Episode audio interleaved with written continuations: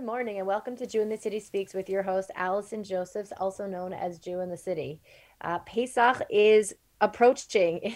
I saw maybe, I don't know, like a month and a half ago, six weeks ago in the store, they were already like rolling out the Pesach supplies and um, the, the preparation starts early on. But I'm not sure when you'll be listening to this, if it will still be before the holiday or already during the holiday. But um, Pesach is definitely on my mind. Um, and you know, there's been a lot of progress, I would say, in Pesach food throughout the years.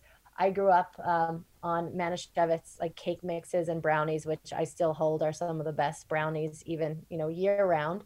Um, there was something that I discovered a few years ago because I was also raised mostly on machine matzah in my pre-observant days, and then I got into the the handmade shmura as I became observant. I think it's you know more eaten in the Orthodox circles there's something that I discovered though a few years ago that I was always kind of jealous of and like wish that I could do. And that is like the soft matzah that I've seen Sephardic Jews do. I mean, let's just be honest. Sephardic Jews are pretty cool. They've got some really cool minhagim. They whip each other on Pesach with scallions. I think that's Persians. They eat more than we Ashkenazis do. You know, rice and corn and beans. I mean, and with the soft matzah, you could almost like dip, you know, your matzah like a laffa into you can make hummus. I mean, like it's so amazing with the kitnios and the soft matzah. But I always thought that all these things are part of the Sephardic tradition, and there's no way someone Ashkenazi could ever partake. And then I don't know, maybe a year ago, I saw an Ashkenazi rabbi named Rabbi Shlomo Pill, who is a rabbi in Atlanta and a law professor at Emory, posting about making soft matzah, and I was like, "What on earth is this?"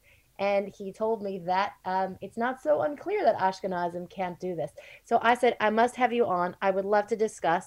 Uh, Rabbi Pill, thank you much for, for joining us. Thanks so much, Allison. Good to be here. So yeah, so let us know how did you um, first get into? You know, you're a rabbi, you're a law professor. How did you get into matzah baking? How, how did that enter your life? Um, I, am a rabbi, a law professor, and very, very Ashkenazi. So um, uh, this was not a um, an obvious place for me to go. Um, the truth is, is that I, have uh, always been uh, pretty uh, pretty into food and cooking, and and um, and I'm also very much into not outsourcing um, my Judaism to the extent that I can. So the the prospect or the idea of um, baking my own matzah is is a is an interesting and, and compelling idea for me. But um, I originally got into this um, be, at the invitation of a neighbor of mine here in Atlanta who has since uh, moved to Israel. Um, but uh, he's an Iraqi uh, Jew uh, and an impressive uh, cardiologist. And he, uh, the first year I moved, I, I was living here in Atlanta. He came over to me in shul one Shabbos right around the Purim, and he said, "Hey, you know, I bake my own matzah at my house. Um, why don't you come join me? I think it would be a great. Uh, you'd have a lot of fun. It would be an interesting for you." Um, and I said, uh, "Okay, I, I, never really thought about uh, doing something like that, but uh, he's a scrupulously, scrupulously observant uh, guy, and." He had been doing this for a long time uh, this is sort of how his family baked matzah for, for forever. Um, and uh, so I joined him that year um, and I baked with him. And uh, I did that for a number of years. And eventually, when he uh, when he made Aliyah, I kind of took over the little chabura, the group that that had grown up around baking with him, and uh, and we started baking together. Mm, I guess under my supervision and, and under mm-hmm. my direction. So I was under the uh, the um, understanding, and obviously I'm wrong. I thought that only Taimanim did soft matzah, but with your friend is Iraqi. So was this a more widespread practice, like amongst different Sephardic groups, or was your friend the exception? Um, no, I, I, I think I haven't done an anthropological survey, um, and I think it's probably less common um, now, and certainly in the U.S than it may have once been um, because uh, the realities of uh, population and markets are such that um, soft matzah is probably the exception rather than the rule, even among uh, many Sephardim um, and Mizrahim in, in the U.S. But um, but I but um, it's a it's a fairly widespread uh, practice or tradition among Sephardim to to um, bake their matzah soft rather than hard. So let's talk halacha for us people that were born or married Ashkenazi. So I was so surprised when you told me that it's not necessarily a problem for someone Ashkenazi to do this. So, um, what? Yeah, what? How, how does that work? Who who says this? What's the source? Sure. So um, th- this is a this is a reasonable question. I, I some people don't uh, aren't really concerned uh, much by new things. Um, I I'm not. I, am a little bit more conservative than that. And and when something is uh, new and unusual, um, and not something I'm used to, I sort of uh, it needs to be justified. But the truth is is that mm-hmm. um, all it takes to have matzah is uh, to bake some bread um, that's made uh, out of flour made from one of the five different types of grain mentioned in the Torah. Most commonly, we use wheat. Um, and that bread has to be something that could become chametz, but wasn't allowed to become chametz. It was baked before it became chametz, and um, that's matzah. Uh, the Torah says to eat matzah on the first night of Pesach. It doesn't really tell us what matzah is or how to make it or what it's made out of and what it should look like or feel like or taste like. Um, and of course, uh, for this, as for many, many, many other things, we have long and old traditions about what to do and how to do it. Um, but the requirements for what matzah is are, are fairly minimal. It's flour and water. Um, uh, the water is is what uh, flour from one of the five grains, and water, which is the other ingredient that allows flour to leaven in a way that that halacha recognizes as chametz. Um, other liquids, um, according to most opinions, don't do that, um, or certainly according to Ashkenazic opinions, don't do that. Um, and um, and that's that's matzah. Um, as far as the the difference between uh, soft matzah and hard matzah, here we get into all kinds of different concerns related to once you've put your flour and your water together, now you need to bake it before it becomes chametz, and we have sort of 1500 years of halachic discussions uh, about how best to do this and, and what what kind of food product that process should produce mm-hmm. um, in order to minimize the risks of creating or ending up with uh, matzah that is actually not matzah, it's actually chametz. Uh, so um, there's no reason why soft matzah, if baked properly, um, simply uh, just doesn't uh, meets all of the usual halachic requirements for what it takes for something to be matzah. Um, and if you look at the if you look at the various halachic sources from the Shulchan Aruch and earlier and later, um, it, it's clear that um, once upon a time, um, thicker, um, possibly soft um, matzahs were normal even in the Ashkenazi world. Um, I don't think that everybody always ate soft matzah. Um, I doubt that for a variety of different reasons, uh, although I'm not a historian. Um, but it's clear that um, even among Ashkenazim until relatively recently, um, thicker matzah, which was probably somewhat softer than what we're used to as these thin crackers, uh, was not terribly uncommon among um, Ashkenazim. Hmm. So, uh, and various uh, contemporary, uh, as this has become more, as Sephardim and Ashkenazim have mixed with each other, um, hmm. and as I think commercial opportunities have made it um, somewhat more possible for Ashkenazim to be faced with the opportunity to eat soft matzah. Um, various contemporary poskim have discussed the issue, um, and some have been against it.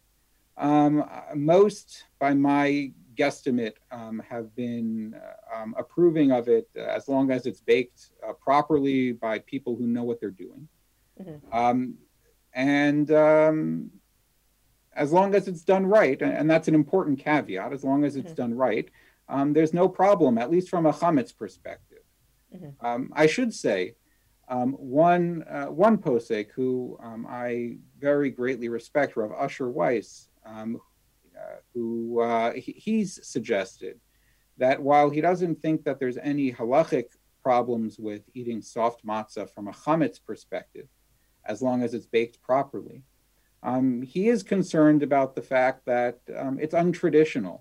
And he thinks that when it comes to Pesach, and certainly when it comes to the Seder, uh, we should eat what our grandparents ate and what our great grandparents mm-hmm. ate. And, and there's a value in that. Um, and I think that, that I think there's something important to that idea, right? The, uh, the experiential aspects of Pesach uh, as a family tradition, the way we run a Seder, are so valuable. Uh, I, I, don't think anyone really remembers this Devar Torah or um, that Devar Torah that, that a parent said or, or uh, how they droned on and on about this or that, uh, you know, why Ha Lachma Anya is written in Aramaic and whatever. Mm-hmm. Um, but I think what we do remember is the kinds of foods that we eat at the Seder and the type of songs we sing and the tunes our family uses and how late the Seder went and who spilled the wine and who mm-hmm. got into a fight with who at uh, over where they're going to sit um, and things like that. Mm-hmm. Um, and some of those are silly, but but part of that experience, immersive experience, I think, is is what makes the Seder work as a mm-hmm. tool for transmitting um, this critical aspect of Jewish identity and tradition. Mm. Um, and so it, it, could be that there's a it, it's compelling and, and and and worthwhile to consider the counter argument that um, maybe there's there's a good reason not to eat soft matzah at the seder if your grandparents if your parents didn't eat the soft matzah and your grandparents didn't eat the soft matzah and you're doing the seder the way um, your family has done it for generations uh, and there's something to that it's interesting because my family like wasn't you know kosher or Michal uh, or, or Shomer Shabbos and Yantiv. So we played Dayenu on the piano. We gave out several dollars for our afikomen. Um, we did so, and we did not eat actual shmora matzah. So as you're saying this, I'm just thinking like we actually by be- all becoming um, observant, we actually um, change probably a couple generations of you know uh, more of a conservative jewish style seder back to a more orthodox one but i, I do hear the argument although one could argue that returning to the soft matzah is almost like returning to tchelis in your uh, your tzitzis, like sort of going back to the original masorah that was lost and now reclaiming. Um, you mentioned, yeah. Yeah, I, I, think that that's I think that that's true, um, and mm-hmm. and I, I, think different people are likely to view to, to sort of view that in different ways, and and um, there's I think good room for subjectivity here in the sense that um, some people will find different different relationships with sort of a, a more recent tradition or a, a, reversion to a more original tradition um, to be more compelling. Um, the other aspect that I would just point out is, uh, to me at least, um, and despite the fact that I find Rav Asher Weiss's idea uh, here compelling, I, I, still nevertheless bake soft matzah and eat soft matzah right, right. later. Um, is that there's also a, an experiential value in in, in baking matzah mm-hmm. and do, being able to do it at home without sort of needing other um, uh, other instrumentalities like a, a, commercial bakery in order to bake your own matzah. I think we tend to outsource a lot of our Judaism and a lot of our observance uh, we outsource, right? Um, our our grandparents kept a, a, fish in the bathtub and koshered their own livers, and and right. uh, you know uh, we outsource a lot of these things, and thankfully we're in financial positions uh, to be able to do so. Um, but but oftentimes I think there's value in in in uh, in seeing and, and and doing these things on our own, um, and seeing that it's that it's something we can actually do. Mm-hmm. I just uh, when we spoke before, you did mention Rav Hershel Schachter as someone that was okay with soft matzah, just because we said someone that you know mm-hmm. raised a possible issue. So I also want to just state for the record that Rav Hershel Schachter is okay uh, for all the reasons that we could do this. Um, how does the preparation of soft matzah versus the stuff we're used to, or the shmora matzah that you know we buy from the store? How is the preparation and baking different? Uh, so it's different in a, in, in a few different ways. Um, um, and I'll I'll preface this by by saying that, um, well, it's different in a couple of ways. Uh, so first of all, uh, soft matzah requires a somewhat wetter uh, dough than hard matzah. Um, the the flour to water ratio is um, a little bit lower um, than when you make so, uh, harder matzah. Um, we roll it out uh, more thick than hard matzah, but actually not quite as thick as one might imagine. Um, it's not most of the time. It's not terribly, terribly uh, thick. Um, there are some hard matzah companies that end up producing pretty thick matzah. Yeah. Um, uh, those who are sort of connoisseurs of the hand matzah world, um, you know, have all kinds of opinions of who makes better matzah and who makes uh, less good matzah. And there are definitely companies whose hand matzah tends to be thick. Um, but um, the soft matzah is, thicker um, by a little bit uh, than, uh, than even the thickest uh, hand hard matzah that we're familiar with. Um, sometimes, um, sometimes uh, um, the soft matzah doesn't have holes poked in it. We're very familiar with um, and uh, hard matzahs uh, having these holes rolled into them um, to make them bake faster and more and more uh, and bake through uh, more thoroughly. And uh, soft matzah could have holes in it, and some people bake it with holes. Um, other people don't bake it with holes. Um, the oven heat is typically lower, uh, so it's very hard to bake hard matzah in in the right amount of time in a um, in a residential oven. Um, even if you were to crank your oven up on convection to the highest setting you have, if it's if you don't have a commercial oven, um, and even more so a, a sort of a, uh, a, pizza oven level oven where you can crank things up to 900, 1,000 oh, degrees, wow. um, it, it, becomes hard to bake hard matzah at, at lower temperatures. Um, but you can bake hard matzah at low temperature, at relatively low temperatures. I, I typically bake. You mean soft matzah? You can bake soft, soft matzah, Excuse me. Yes, okay, soft okay. matzah can be baked at, at lower. Tem- it has to be baked at lower temperatures, mm-hmm. um, and it bakes, uh, you know, at some, you know, 400 to 500 degrees typically, depending on the oven, um, and it takes a little bit longer. Um, you bake hard matzah at a thousand degrees or even more, um, and it spends 30 seconds in the oven sometimes. Mm. Um, soft matzah typically bakes at 500 degrees and it'll spend uh, three or four or five minutes in the oven uh, baking. Mm. So uh, those are the primary differences mm-hmm. um, in terms of uh, how it's done. I would say, um, I would just say also that um, I don't bake, um, I don't bake Sephardi matzah. Um, mm. See, I, I, think that I, I wouldn't, I wouldn't uh, um, there are many um, stringencies associated with the Ashkenazic tradition of how to bake matzah um, that Sephardim don't observe. Um, there, um, if you read through the laws of matzah baking in the Shulchan Aruch, you see that the Shulchan Aruch and the Rama argue often um, about uh, different aspects of the matzah baking process, and, and the Ashkenazi tradition has not has many stringencies about how to bake matzah, totally aside from any hard or hardness or thickness um, of mm. the matzah. Could you give um, us some and, examples? Uh, sure. So, um, uh, for example, uh, the the uh, Shulchan Aruch says you shouldn't knead your dough outside in the sun.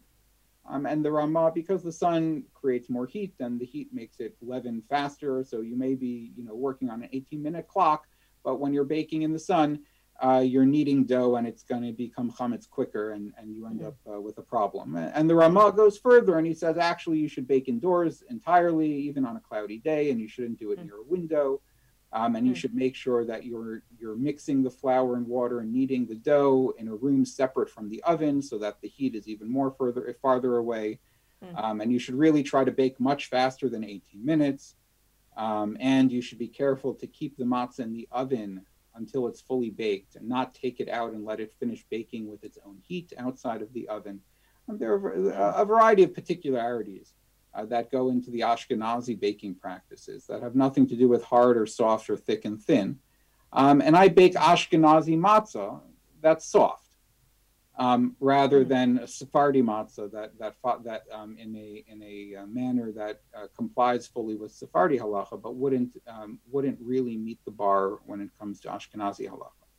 Meaning, you just do the things that you described. You you knead inside. You stay away from the oven. Like you're careful on all those points while making your soft matzah, where someone Sephardic wouldn't be. That um, I, I think typically they are, um, but especially baking at home in a non-industrial setting um, this becomes uh, harder to do, um, or it takes more t- takes more thought and planning in order to make sure to comply with all of those uh, Ashkenazi stringencies.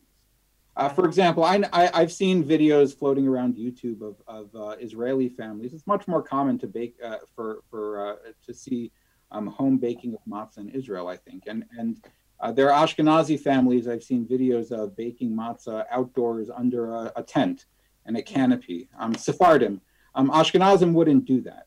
Mhm. Um, It's like a Bedouin tent. I feel like I've seen that before for like it's almost like is that almost like how Bedouins make like their lafa or are we not in terms of taste is this not in the lafa category when by the time you you're done with it? Oh, uh, that's um, this is um, this is this is something that people learn, I think, very quickly when they eat um, soft matzah. No, it does not taste like a loaf at all. Um, it, Oh, it, it, it tastes uh, um, no lafas are are are la- lafas are definitely leavened, um, and they typically have oil and salt in them. Um, no, a, a soft matzah is uh, is nothing fantastic. Um, on the Is it better? the- it, can it, it can taste fine in the same way that that hard hand matzah can taste good as well, um, but Uh-huh. it's not a lafa. uh-huh, and it's not a pita. Okay. No, all right. So just all. so all right. Got it. Okay, so then that that is a certain because when I think of soft matzah, it seems like a lafa looks not that leavened, but I mean, and obviously you add salt to it when you dip it in after hamotzi, and there's other things to put on top. So once you start to put stuff on top of the soft matzah, can that feel more like a Sephardic bread experience, or it still feels Um, like vastly different? No, it can. When you start what when you when you start putting food, uh, if you if you throw some shawarma on a soft matzah, then then it, it starts to it, it starts to transform it a little bit, I think. Or you make a pizza with it. my my my husband always talks about that um the korban pesach like the hillel sandwich that we're making they were basically having like a shawarma and a lafa at that point and like we don't have that you know uh you know the meat to put on it anymore but um when mashiach comes we can have our soft matzah and we can have our you know our shawarma inside um so what about um what about the possibility of this being commercialized like is there a reason why i feel like there's so much interest in like retro cooking and like old fashioned recipes and i feel like yes on, on one hand people doing this at home kind of fits into that but do you see could you imagine this working in a commercial type of setting Um, there have been small commercial attempts to sell soft matzah. Um, I, I, um, I'm an awful business person, so I'm not sure. but Uh-huh. the, the, the logistics strike me as very difficult um, Mm-hmm. because soft matzah doesn't stay well at all. oh. Um, and I think this is actually one of the reasons, or historically, why Ashkenazim end up with hard cracker matzah. Um, the, the Tur writes already in, in the mid 1300s um, that some particularly scrupulous people um, make sure to bake all of their matzah before Pesach um, in order to ensure that they don't end up, right? So, uh, if in case there was a little chametz in their matzah, it, it becomes batul um, before Pesach. In, Hmm. Because if you have a little bit of chametz, the little bit of chametz is batul to the large amount of matzah before Pesach, but that can't happen if you bake your matzah on Pesach. Hmm. So, um, a- and, this practice of baking all of your matzah before Pesach, which was a chumrah, um, becomes very widespread. And um, it seems to me um, uh, that this could have been a, a- an important motivator for baking hard cracker matzah. Soft matzah, if you bake it before Pesach and you don't have a freezer to keep it in, does not last. Um, It has to be kept frozen, otherwise it becomes moldy um, and chewy, and it's just awful, um, almost inedible. Hmm. Uh, so wow so commercially it's it's hard to do i think. There, there was an outfit in brooklyn that for a number of years and maybe they still do it um, was selling soft matzah commercially. Um, i think it was out of the syrian community in brooklyn um, if i remember correctly. Um, and but they have they had to ship everything overnight um, frozen um, and it had to be uh, kept frozen uh, until you were going to eat it. So I, I think probably the logistics are hard but uh, what do i know um, I mean, the truth is that now that you mention it, like soft, um, I mean, sorry, hard hand shmora matzah, like could last literally years and years. It's almost disgusting if you think about it, but it seems to actually have this extraordinary, almost miraculous shelf life to it. Um, so unfrozen is the shelf life of the soft matzah like a day turnaround? Like how quickly will it get moldy and ruined? Um, it, it, it um, in my experience, it almost always gets moldy um, within a couple of days um, of being defrosted and sitting out. Got it. Um, uh, you know, three days max, I think, is is is the most I I would expect it to last. Um, and it, it gets harder to eat the longer it sits Mhm. out. Um, Got it, it gets this sort of um, very um, dry, grainy, um, hard to chew consistency to it. Um, almost, it's al- almost becomes rubbery. Um, so Huh. unless you reheat it, uh, you can always, you know, stick it in the oven for for uh, for a minute or, or on, Oh. on a blech for a minute, and, and it crisps up a, a little bit, and it's edible again. But um, but it does become it does mold pretty quickly. And it's it's pretty decent as matzo pizza, right? Can we talk matzo pizza? Because that's it's a fantastic as matzo pizza. Oh, Oh, my kids- very that- good my as matzo pizza. My kids are sold on that already, although they eat regular matzo pizza like year round. We just only have uh, three minutes left to go. But now the question that everyone's waiting for can we try this at home? It Could our listeners try this at home? If yes, how? If no, why not? Um, I know. wouldn't. I wouldn't recommend it. Um, I wouldn't recommend doing it un, uh, uh, unless uh, you learn how to do it from from someone who knows how to do it.